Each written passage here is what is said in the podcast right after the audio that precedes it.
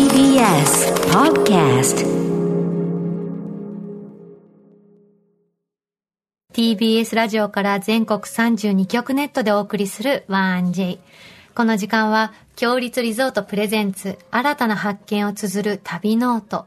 強立リゾートのホテルや旅館がある地域にフォーカスを当て、歴史や観光スポット、絶品グルメなど、その地ならではの魅力をご紹介します。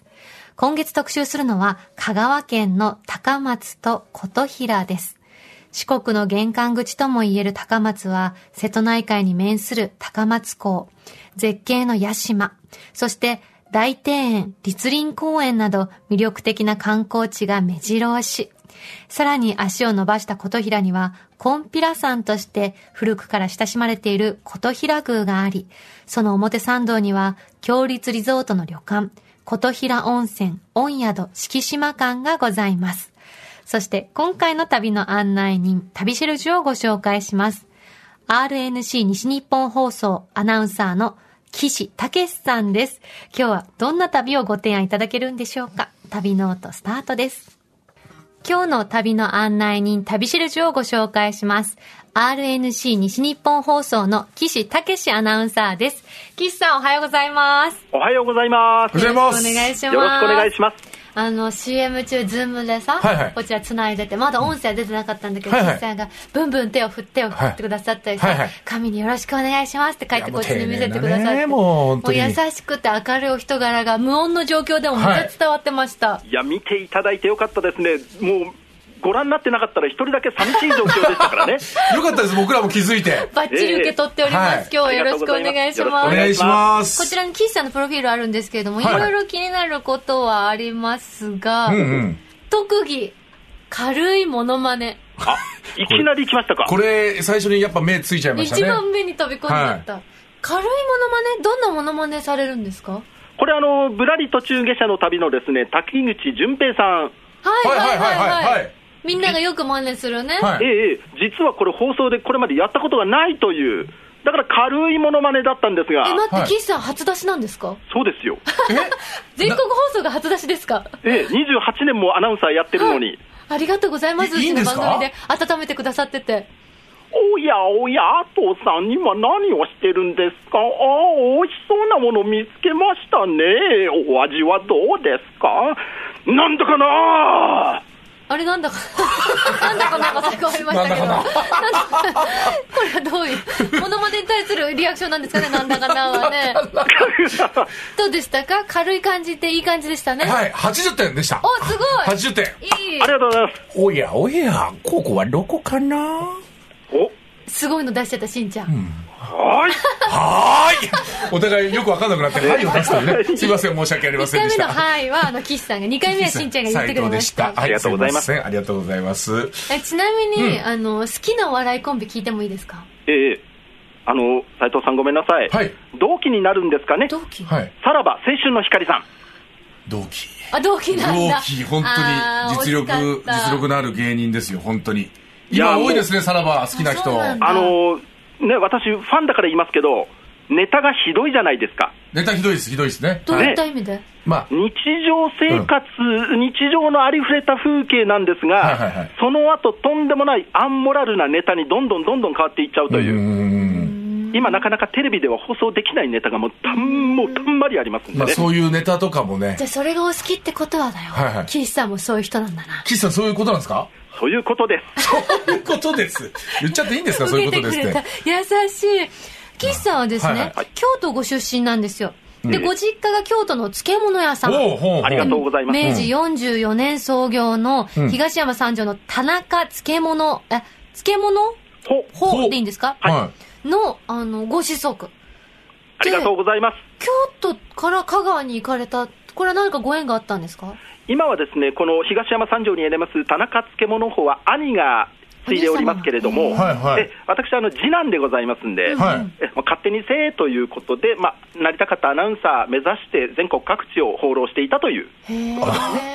そこで香川とご縁があったわけですね。そうですだからね、僕も同じ次男ですからね。もうあんたも好きなことやりなさいみたいな感じだったのよ。あ、みんなそうな兄の貴とか、うんうんあの三男とは違って、俺だけなんかもう自由に行けみたいな感じだったよ。へえそうそうそうなんか次男って結構自由奔放にね、へ両親がね、なんかいろいろもうやりたいことやれみたいな感じになってくれるのよなんでだろうよかったねその、その教育方針のおかげで私はあなた出会えてハッピーです、本当なんにて。嬉しいこと言っあてりくれがるのとう、歌子さん。ある人によってはね、元カリやゆいかちゃん一人だけの番組だと思ってる人もいるだそんろなうし、ね、ことないですからうんね。根に持つタイプですよ、私は。根に持ってますね。ね。ええ、ちなみに京都にいらっしゃった時は、はいあの、香川県行ったことありました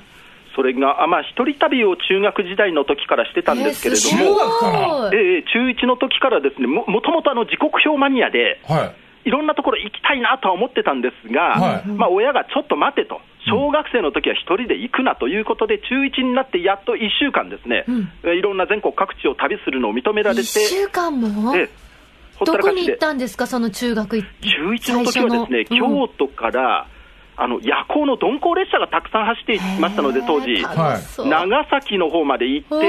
て、でえー大阪まで戻ってきて、紀伊半島ぐるーっと夜行で回って、名古屋から東京行って、東京から今度、あの新宿発の23時55分のですね中央本線のわ列車がありまして、薄々気づいたぞ、この人はガチなてっちゃん だ。ガえガチだね。はい本当の塩ガチ尻だ。から今度あの、またあの名古屋に降りてきて戻るという1週間の旅、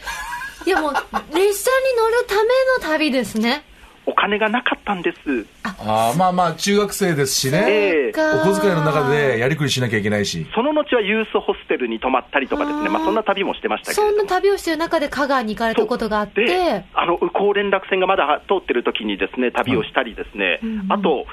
えー今から30年ぐらい前ですかね、今のまあ社長、兄とですね、んこちらで京都の物産展をショッピングセンターで行うと、うはいわ、はすごいご縁だね。お前も手伝いに来いということで行ったんですけれども、香川県民貯貯蓄率も高いですしあそうですか、財布の紐も硬いんですね。へーで皆さん、お漬物あの、ご自宅で漬けてらっしゃるということもあるんで、い。は一袋400円、500円もする漬物が全く売れず、い。えうわでも、なんだこの香川はって、まあ、当時ですね、私は学生の時は思ったわけですよ。じゃあ結構苦い思い出の地だったんですねもう二度と来るか、ここにと。まあまあまあ、それぐらいに近いですね、印象、悪い印象を持っていたんですが、はいまさかその半年後に就職試験で、この西日本放送に内定が決まって、半年後。はそれから今もう、京都の生活より長いですからね、い。そうですよね。えーじゃあ、岸さんも財布の紐は硬くなったんですか硬いですね、芝居ですね、もう渋香心川です県ね。民になってしまったんですね。でもね、硬いですね本当に住めば都と言いますけれども、そうですね程よく都会ですし、自然も多いし、人も穏やかだし、はい最高ですよ、ぜひ香川、いらしてください。ありがとうございありがとうござまいす。ますそんなもう、旅が大好き、そして温泉も大好きなんですって。うんで、てっちゃんアナウンサーということで、うん香川を訪れたら乗ってほしい電車、これは乗ってよっていう電車、岸さんありますか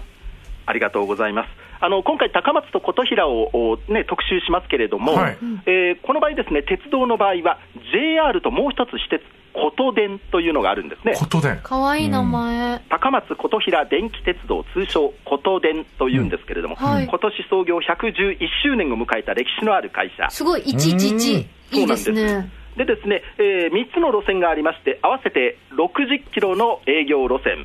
高松と琴平をおよそ1時間で結ぶ琴平線のほか、はいのどかな田園風景を走る長尾線、海沿いを走ります、このね、志度線。どれもへー2両から4両編成の本当に短いコンパクトな車両なんですけれども、それがことことことこと走っていくという、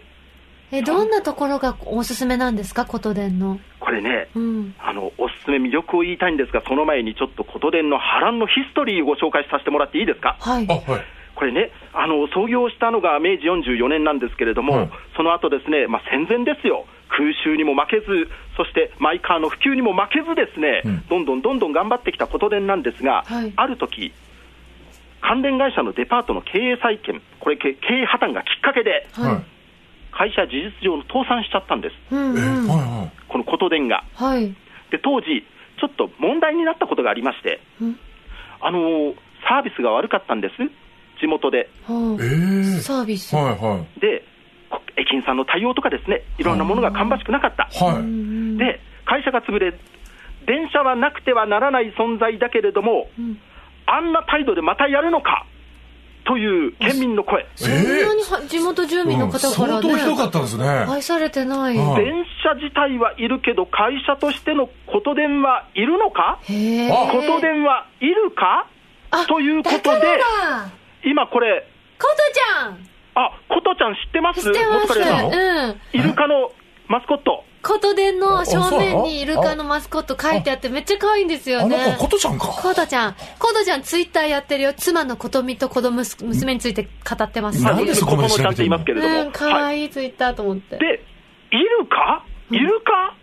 というので、イルカのキャラクターになったんです。あーなるほどだからか、なんでイルカなんだろうと思ってました。これ、イルか。カのね、これ、琴ちゃんのプロフィール見ますと、2002年の8月8日、会社が再生した年、えはーい時なんですが、大人の事情で誕生ってプロフィールに書いてありますん で、それはそういうことです。なるほど、そういうことがあったんですねで。そうなんです。はいはいはいで、その後はですね、イルカということをちゃんと胸に秘めて、社員さん皆さん、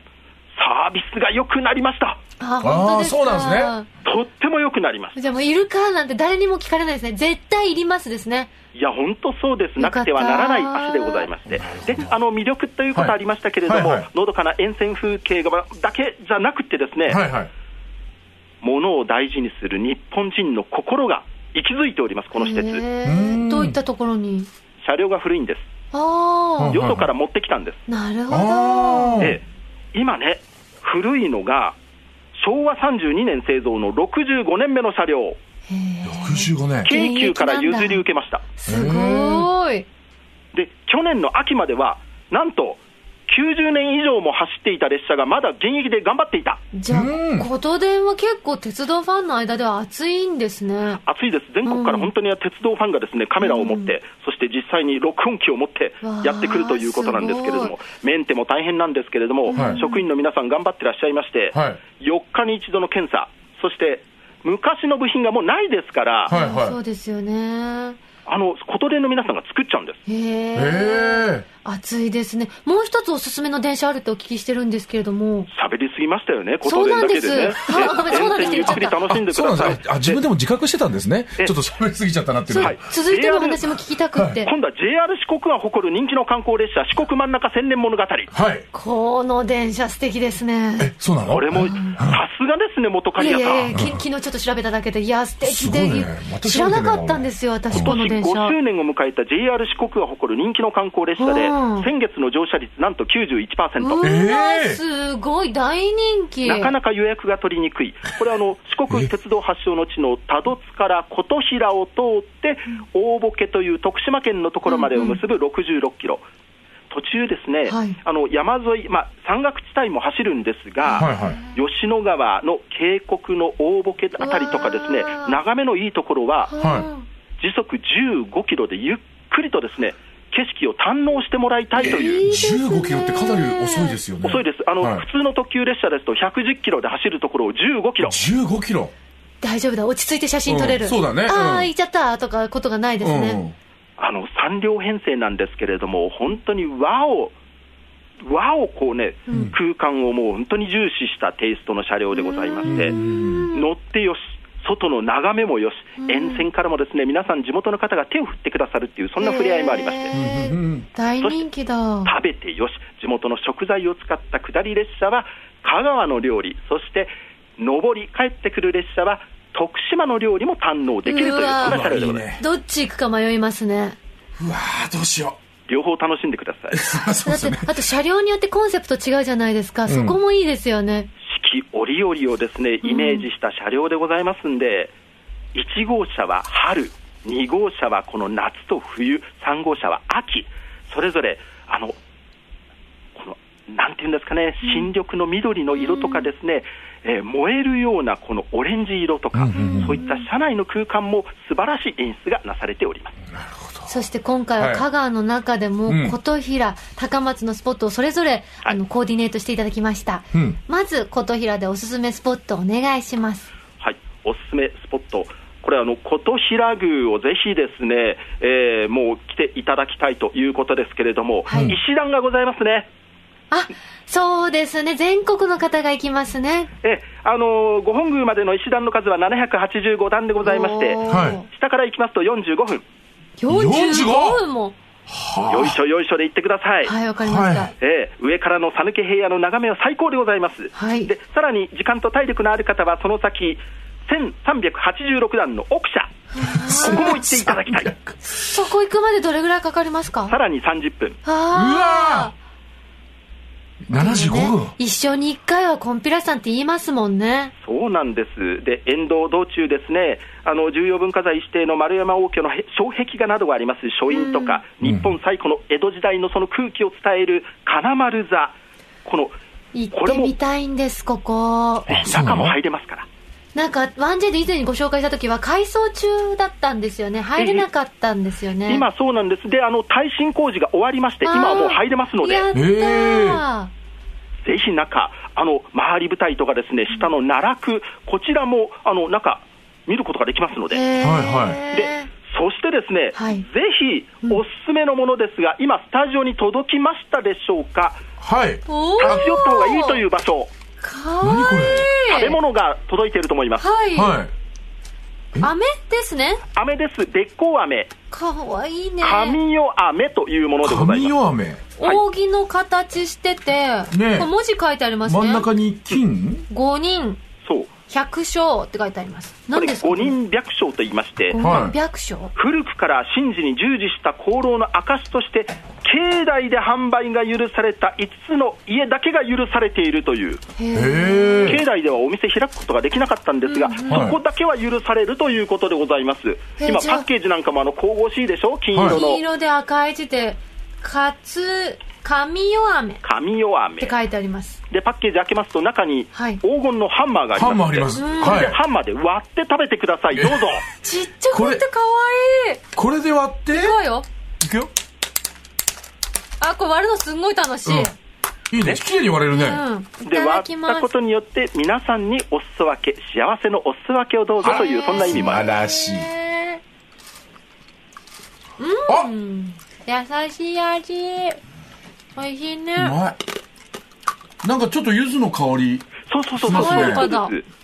え、なんでこのべっこう飴が、香川で名物なんですか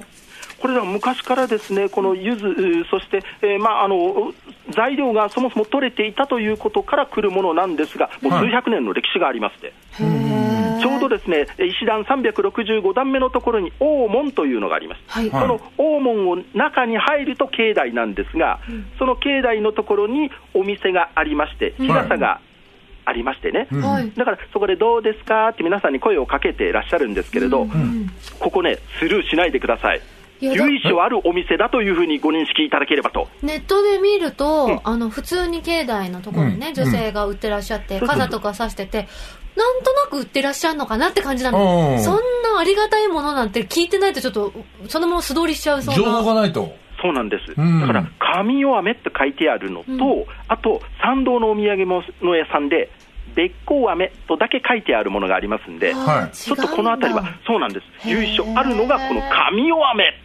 境内行ったら買わなきゃ、うんうん買わないとダメだ忘れねないようにこれはね、はいなんか名物だからさ駅前にもとか空港にもあるかなと思ったらそうじゃないんですそよ、うじゃないんこだこねでしか手に入らない、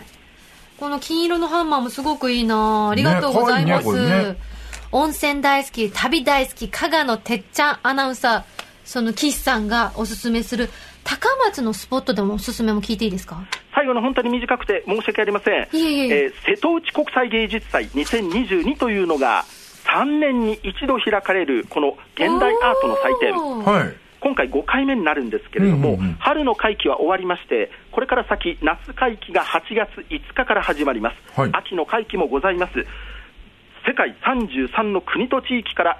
184組のアーティストが参加しへて、え島巡りと素敵なスポット、いいなあアート作品の数々をぜひ見ていただきたいなと思います。もう大人気ですもんね本当に、ねえあのねちょっと日常の時間と流れる感じが違いますので、うんうんゆっくりと時間、スケジュールに余裕を持って、島巡り、ね、探索していただきたいなと思いますね、アー瀬ト戸楽しんで内ください海のいろんな島をこう巡りながらアートを堪能できるってすごいですよね。もう私、映えるの先駆けじゃないかなと思いますけれどもね、そうですねええしかも結構い。長い期間やるんですね。そうですね、うんええええこれだからすごいね。107日1間。ヶ月半ぐらいやってるね。うんしかも3年に1回って今年ね、きいろんなことがあって。そうだねうんよかったね、本当にいいタイミングで開催できまして。海外からもね、またお客様を招いてえー開催できるということになりました、もちろん感染対策も万全にということはやっておりますので、ご安心して、どうぞ楽しんでいただきたいと思います。岸さんが思う香川の魅力ってどんなところですかいや、やっぱりあの冒頭でも言いましたけれども、穏やか。うーんもう私、あの京都から来た時は、いらちでせせこましくてですね、はいえーまあ、今も喋りを聞いていただいたら、バタバタしとるなというふうに思われたかもしれませんけれども、いや情報量たくさんいでやいやい私はいやろいろ嬉しい詰め込んでいただいたんでね。ええはいなんか最初、もう琴電の話で終わっちゃうんじゃないかなと思って、あのねえーディレクターさんもヒヤヒヤしていたところあるかもしれませんけれども。はい、全スタッフヒヤヒヤしてました。はい部部の関係でございましては、最後におすすめは、JR と琴電のくるりん切符という乗り放題の切符もございますんくで、くるりん切符ですかはい、これでですね、えー高松と琴平乗り放題でございますんで、こちらの切符も利用してですね、ぜひ利用おー楽しんでいただきたいなと。おいくらですかそれは。、これね、大人2000円。あ、ですごい乗り放題。だから、いい風景に出会ったなと思ったら、ふらりと降りてですね、降りてですね、えー香川の讃岐の風景、存分に堪能していただきたいなと思いますね。そしてあれですね、またぶらり途中下車のナレーションしながらね、はいおやったらいいよね、そういう時は。ぶらり途中下車ね。でえも、それはもうぜひ斉藤さんにお任せします。いやいや、でもあの、もう少しクオリティを上げたら多分みんなの前でも全然発信していいかなと思います。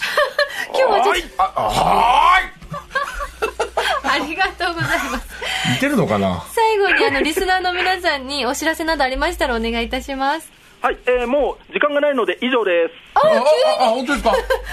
すか大丈夫ですかはい、大丈夫でございますよ。はい。はい岸武史さんありがとうございました。ありがとうございあました。りがとうございました。今週の旅シェルジュ、RNC 西日本放送の岸武史アナウンサーでした。ここで、強立リゾートからのお知らせです。南の島の楽園、ザ・ビーチタワー沖縄。沖縄県中部の北谷町に位置し、異国情緒あふれるタウンリゾート、アメリカンビレッジに隣接した23階建ての高層リゾートホテルです。目の前に広がるサンセットビーチは、その名の通り、美しいサンセットを一望。客室からは七色に変わる東シナ海や宝石箱のようにキラキラした夜景など、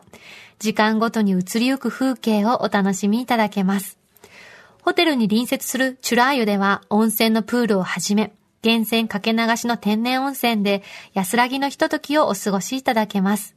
これから夏真っ盛りの沖縄へぜひお越しください。詳しくは、強立リゾートの公式ホームページをご覧ください。さて、ここで番組をお聞きのあなたに旅のプレゼントです。今月は、琴平温泉、温宿、敷島間の宿泊券を一組2名様にプレゼントいたします。古き良き時代と新たな令和の趣が融合する湯宿、琴平温泉、温宿、敷島間。文化財の価値を継承し、伝統的な老舗旅館の佇まいを再現しています。琴平宮へ続く表参道に面した立地で、参拝や食べ歩きなど、風情あふれるコンピラの街並みをお楽しみいただけます。石段の往復や散策で疲れた体を癒すのは、和の大浴場と4種類の無料貸し切り風呂。モダンな和の雰囲気に満ちた大浴場でごゆっくりおくつろぎください。夕食は瀬戸内の海の幸や香川の多彩な農産物で四季折々の懐石料理をご提供。朝食は讃岐うどんや近海で採れた魚介など旬の味覚をお楽しみください。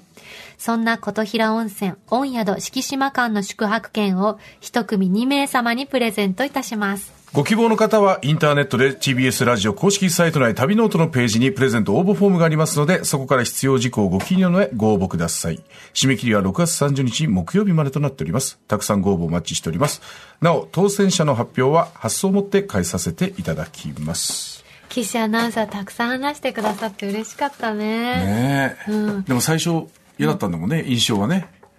どういうことあ香川のね香の印象。そうですよねだから最初はそうでも一気にやっぱ変わるもんなんだね、もう実そ際こに。からさ、うんもうなんか始まってるよね、人生が。そそううんな場所に、ほとんど永住よ、もう。すごいことよ。わかんないもんだよね本当。あ、ツイッターいただいてます。はいはい中京うさんから、ハンマーで割って食べるべっこ飴、ハンマーもついてくるのそうなんですよ。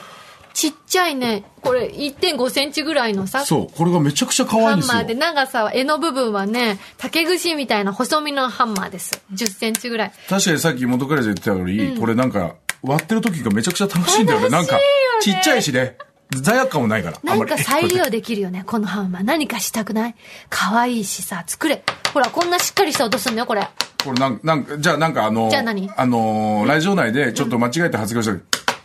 今のあなたちょっと良くないよみたいな感じであ裁判官みたいそうそう良くないですよ今のあわかりました全然良くないピシッとするねピシッとそう気持ちがねそうそうそうそう境内の中で売ってるのさうっかりしちゃうよね、いやわかんないよ五ね人百姓だってすごい由緒あるとこらしいですもんうん青いし そのまた食べついでちゃダメそのついでに食べてる時食